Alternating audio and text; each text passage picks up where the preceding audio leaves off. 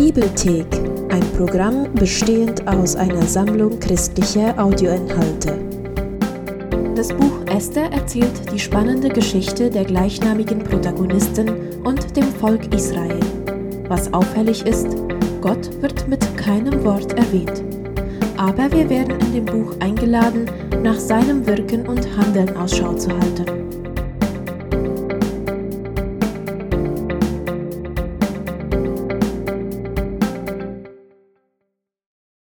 Das Buch Esther. Es ist eins der spannenderen und merkwürdigeren Bücher in der Bibel. Die Geschichte spielt etwa 100 Jahre nach der babylonischen Verbannung der Israeliten aus ihrem Land. Und während ein paar Juden nach Jerusalem zurückgekehrt sind, erinnere dich an Esra und Nehemia, sind doch einige noch nicht zurück. Und so handelt dieses Buch von einer jüdischen Gemeinschaft, die in Susa lebt. Das war die Hauptstadt vom antiken Persischen Reich. Die Hauptcharaktere in der Geschichte sind zwei Juden, Mordechai und seine Cousine Esther.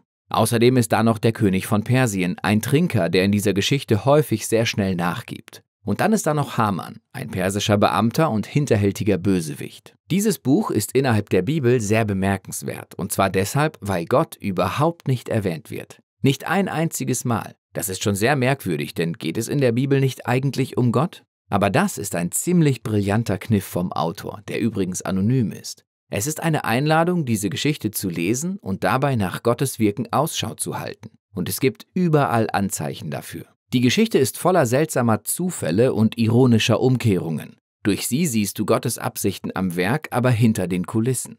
Lass uns einfach in die Geschichte eintauchen.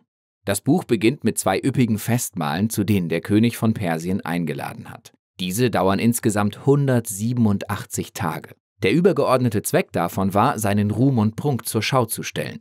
Am letzten Tag vom Festmahl ist er total betrunken und verlangt, seine Frau zu sehen. Königin Vasti soll auf der Feier erscheinen und ihre Schönheit zeigen. Sie lehnt das ab und in seiner betrunkenen Wut entthront der König Vasti und erlässt diese voreilige Verordnung, dass alle persischen Männer ab jetzt die Herren in ihrem eigenen Haus sein sollen. Dann veranstaltet er einen Schönheitswettbewerb, denn er möchte eine neue Königin finden. Das Ganze ähnelt einer wirklich schlechten Seifenoper. Aber genau an diesem Punkt lernen wir Esther und Mordechai kennen. Esther verschleiert ihre jüdische Identität und nimmt am Schönheitswettbewerb teil. Und sie gewinnt. Der König ist so besessen von ihr, dass er sie zur neuen Königin von Persien ernennt. In der folgenden, noch zufälligeren Szene bekommt Mordechai mit, wie zwei königliche Wachen planen, den König zu ermorden. Er informiert Esther, die dann dem König Bescheid sagt. Daraufhin bekommt Mordechai Anerkennung, weil er dem König das Leben gerettet hat. An dieser Stelle sieht man, dass von Anfang an Gott nicht erwähnt wird, aber es scheint doch alles auf sehr glückliche Weise geführt zu sein.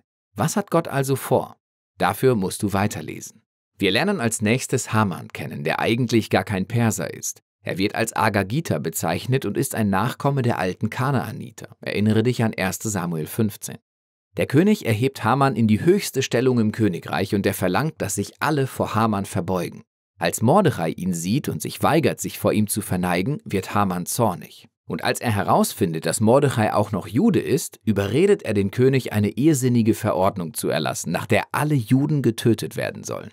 Um das Datum der Auslöschung von den Juden festzulegen, würfelt Haman. Würfel heißt auf Hebräisch pur. Merkt ihr das mal für später. Elf Monate später, am 13. Tag vom Monat Adar, sollen alle Juden getötet werden.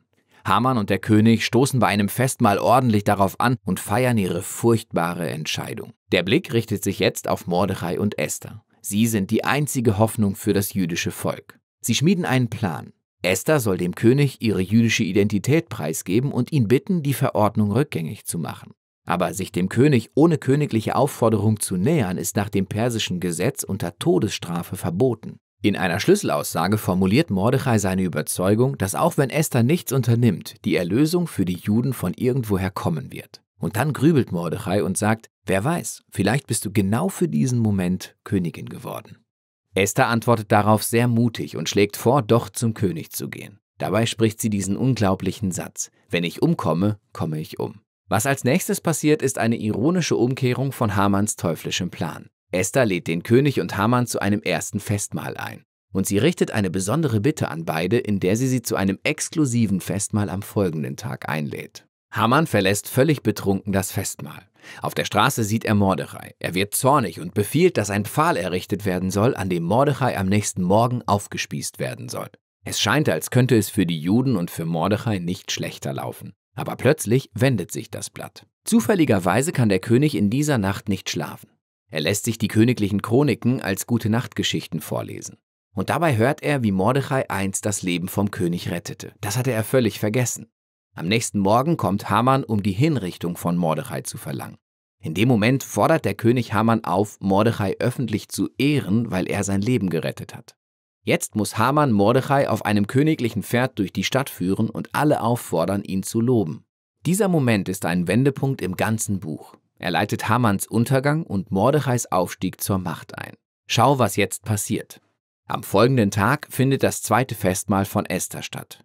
Der König und Haman kommen an und Esther sagt dem König erstens, dass sie Jüdin ist und zweitens, dass Haman eine Verordnung veranlasst hat, durch die sie getötet werden soll. Auch Mordechai, der ihm das Leben gerettet hatte, und alle Juden sollen getötet werden. Der König ist betrunken, und als er das alles hört, wird er wieder zornig. Er befiehlt Haman auf dem Pfahl zu töten, den er für Mordechai machen ließ.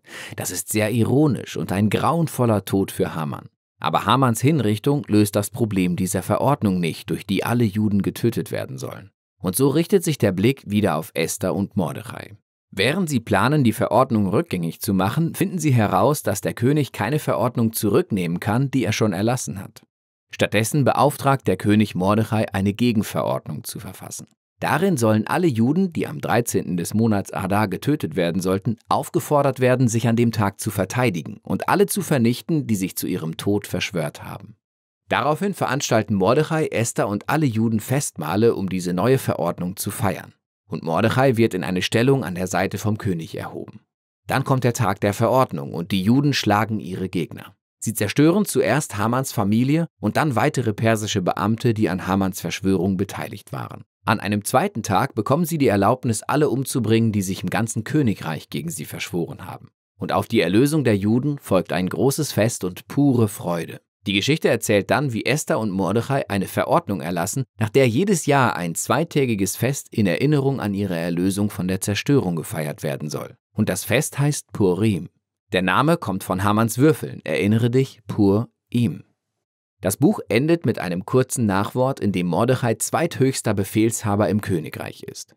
Wir erfahren von seiner königlichen Stellung und seinem Ruhm, während es den Juden im Exil gut geht. Geh jetzt einen Schritt zurück und schau, wie die ganze Geschichte aufgebaut ist. Sie war voller Momente ironischer Umkehrungen. Aber jetzt können wir sehen, dass die ganze Geschichte bis ins letzte Detail als ironische Umkehrung strukturiert ist. Der Ruhm vom König, seine Festmale und Verordnungen spiegeln sich in Mordechais Ruhm, Festmalen und Verordnungen am Ende. Esther und Mordechai retten zuerst den König, aber am Ende retten sie alle Juden. Du siehst Hamans Aufstieg, seine Verordnungen und Festmale, die von Mordechais Aufstieg, Verordnungen und Festmalen umgedreht werden. In der Mitte spielen die Szenen von Esthers und Mordechais Planungen. Und dann sind da noch Esthers zwei Festmale, die den Rahmen um den größten Moment der Umkehrung der ganzen Geschichte bilden. Hamans Erniedrigung und Mordechais Erhöhung. Wunderbar gemacht. Ein weiteres faszinierendes Merkmal von diesem Buch ist die moralische Unklarheit von den Charakteren. Es wird viel getrunken, es gibt viel Wut, Sex und Morde. Mordechai und Esther sind ein Teil davon, ganz zu schweigen davon, dass sie die Gesetze der Tora brechen, wie durch die Heirat mit Heiden oder dem Essen von unreinen Lebensmitteln. Und so zeigt uns die Geschichte Mordechai und Esther nicht gerade als moralische Vorbilder und als würde sie ihr Verhalten befürworten. Aber sie stellt uns die beiden als Vorbilder für Vertrauen und Hoffnung vor, gerade wenn die Dinge schlecht laufen. Das Buch Esther endet mit der Frage, mit der wir begonnen haben. Warum wird Gott nicht erwähnt? Die Kernaussage von diesem Buch scheint folgende zu sein. Wenn Gott abwesend scheint, wenn sein Volk im Exil ist, wenn sie die Tora missachten, bedeutet das dann, dass Gott fertig ist mit Israel? Hat Gott seine Versprechen verworfen? Das Buch Esther beantwortet das mit Nein. Es lädt uns ein zu erkennen, wie Gott im totalen Chaos und moralischer Unklarheit in der Geschichte der Menschen wirken kann und das auch tut.